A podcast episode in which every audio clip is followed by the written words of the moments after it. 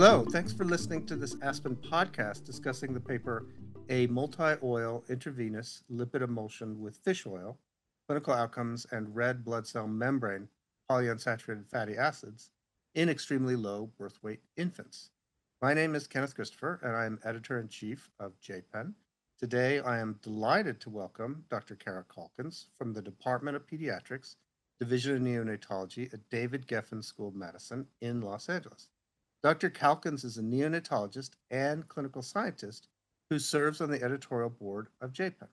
Dr. Calkins is senior author of the JPEN article, which we will discuss. Dr. Calkins, thank you for joining us. Thank you for having me. It's a pleasure to be here. You're most welcome.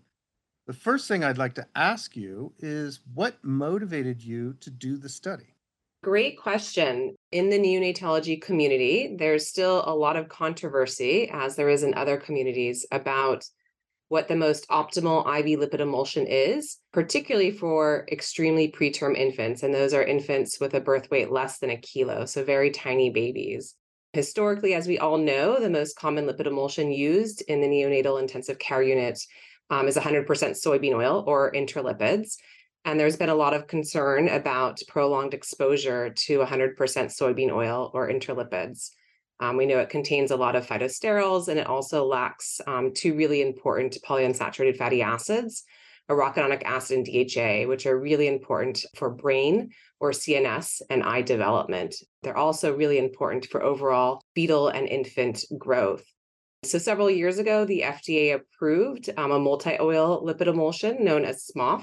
Um, it contains four oils soybean oil, MCTs or medium chain triglycerides, along with olive oil and fish oil.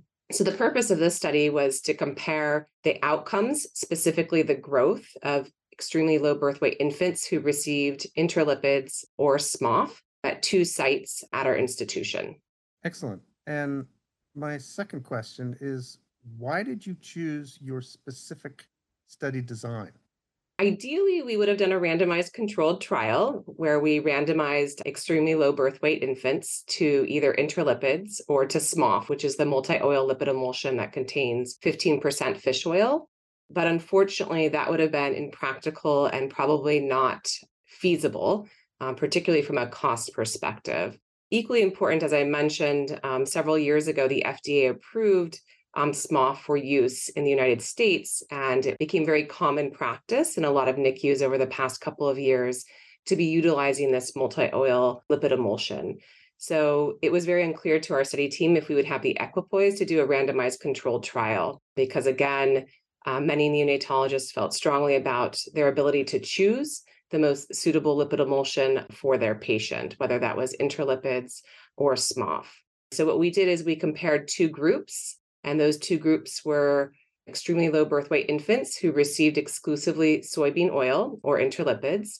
And the comparison group was extremely low birth weight infants who received SMOF or the lipid emulsion with 15% fish oil. Excellent. That's very interesting about the issue of equipoise in terms of being able to even start uh, thinking about a randomized controlled trial. In your experience, what was the most difficult part of completing your study? So, this was a prospective observational study, but we also measured the polyunsaturated fatty acid content in the red blood cell membrane of extremely low birth weight infants because we wanted to see how these two different lipid emulsions altered the fatty acid content of the erythrocyte or the RBC.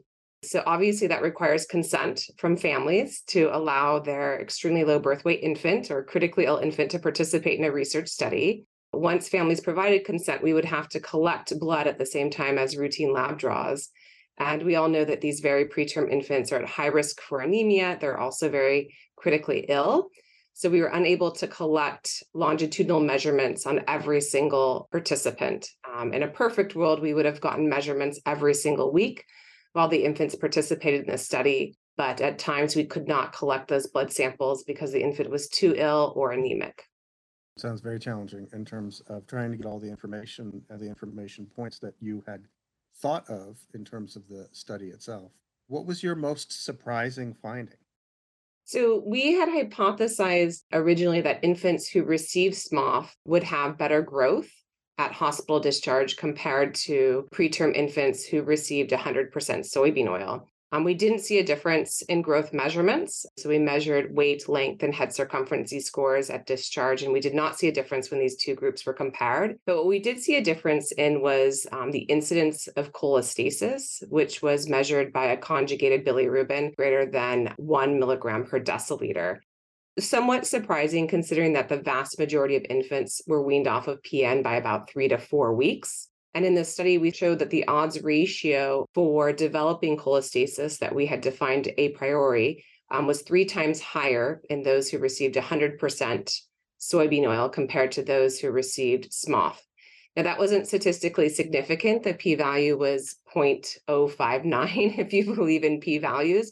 But certainly, it was something that we thought a little bit about because perhaps um, SMOF may offer hepatoprotection to some extremely low birth weight infants who require prolonged parenteral nutrition.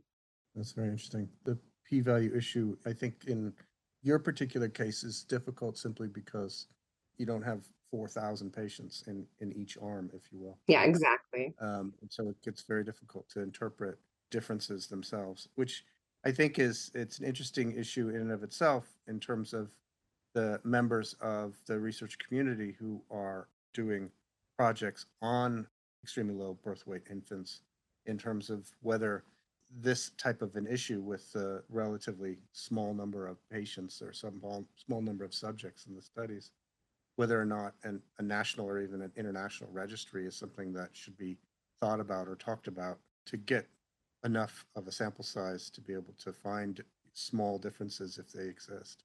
Yeah, no, absolutely. Absolutely, you're correct. Yeah, I think we have to be sometimes creative in how we design studies, and an RCT may not be the most feasible or practical way to answer this question for a lot of reasons, as you mentioned. Cholestasis is is rare, and um, it's very difficult to study extremely low birth weight infants. Absolutely. If you had to do the study over, what would you change? So I think just getting at the the issue you mentioned, I think there's a lot of limitations to the study. We're always more critical of our research in hindsight. So a larger sample size would have been ideal. Um, it was powered for a detection and growth, but not powered for a difference in cholestasis, and that would have not been feasible in this type of study. This was limited to sites um, within our institution at the University of California, Los Angeles. So obviously um, not generalizable perhaps to, to other sites beyond our boundaries here. As I mentioned earlier, it would have been great to measure um, polyunsaturated fatty acids, specifically DHA and arachidonic acid, in all infants and beyond five weeks of PN or parenteral nutrition exposure. Um, and then lastly, I think we know that DHA and arachidonic acid are really important, but equally important are the downstream mediators that these fatty acids generate, specifically the eicosanoids. So it'd have been great to, to measure those bioactive lipid mediators. Absolutely. Um, you're getting into some of the things that I'm interested in in terms of looking at metabolomics in critically ill patients and the amount of information that one can, can derive from small amounts of blood, but that's not necessarily feasible unless you have all blood samples in all patients, et cetera, to be able to make inferences on that kind of interesting but complicated data. What advice do you have for other investigators? Um, I guess I'd say a couple of things. I think um, this was certainly a team effort.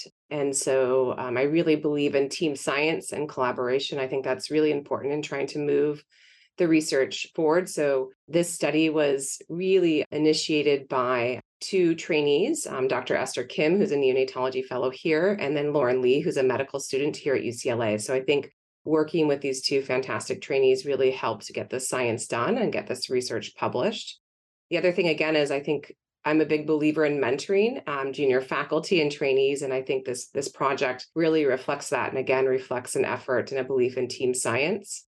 And then lastly, um, there's still a lot of questions I think that are unanswered about IV lipid emulsions and what's the most optimal lipid emulsion for specific patient populations. So I would encourage clinical scientists and basic scientists to continue to try to answer those questions. I think we have a long way to go. Yeah, I know from my work with JPEN, I do receive a fair number of papers that are exploring this particular issue. Um, so I, I do think that there is uh, opportunity uh, for more studies, but the limitations that you outlined earlier in terms of small studies, or small sample sizes and difficulty getting samples, et cetera, make this research um, quite difficult to do. So more, more of uh, kudos should be sent your way in terms of being able to actually get this project finished and published. So congratulations. Thank you. Um, one last question. What are you studying now? Well, a handful of things, but one thing I'll mention with regards to polyunsaturated fatty acids is that we and others have noticed an association um, between DHA and arachidonic acid and a disease called retinopathy of prematurity, which is a very common complication um, in preterm infants and a, a cause of preventable childhood blindness. And I think that this warrants um, further investigation. So we've done some basic science work in collaboration with Dr. Allison Chu here at UCLA, trying to uncover how these two fatty acids modulate retinopathy of prematurity. And then we've also done some clinical research in our ICUs looking at this association with um, DHA and arachidonic acid and ROP. So, so more to come on that topic. Excellent. It's getting into more of the mechanistic piece in terms of trying to explain the observations that you're making in your uh, observational studies themselves. Um, so I look forward to seeing seeing more of your great work in the future. I thought that this paper was exceptional. I really enjoyed the design, the writing, uh, the the way it was uh, communicated. I thought it was a very well well done project, well done team project, uh, as you alluded to. So I wanted to thank you, uh, Dr. Calkins, for your expertise. Um, it was a delight to discuss your paper. And we also want to thank you, our audience, for listening to this Aspen podcast. To support what we do, please share, subscribe, and leave a review on iTunes, Spotify, or SoundCloud. This is Kenneth Christopher, editor in chief of JPEN. Thank you very much. Thank you.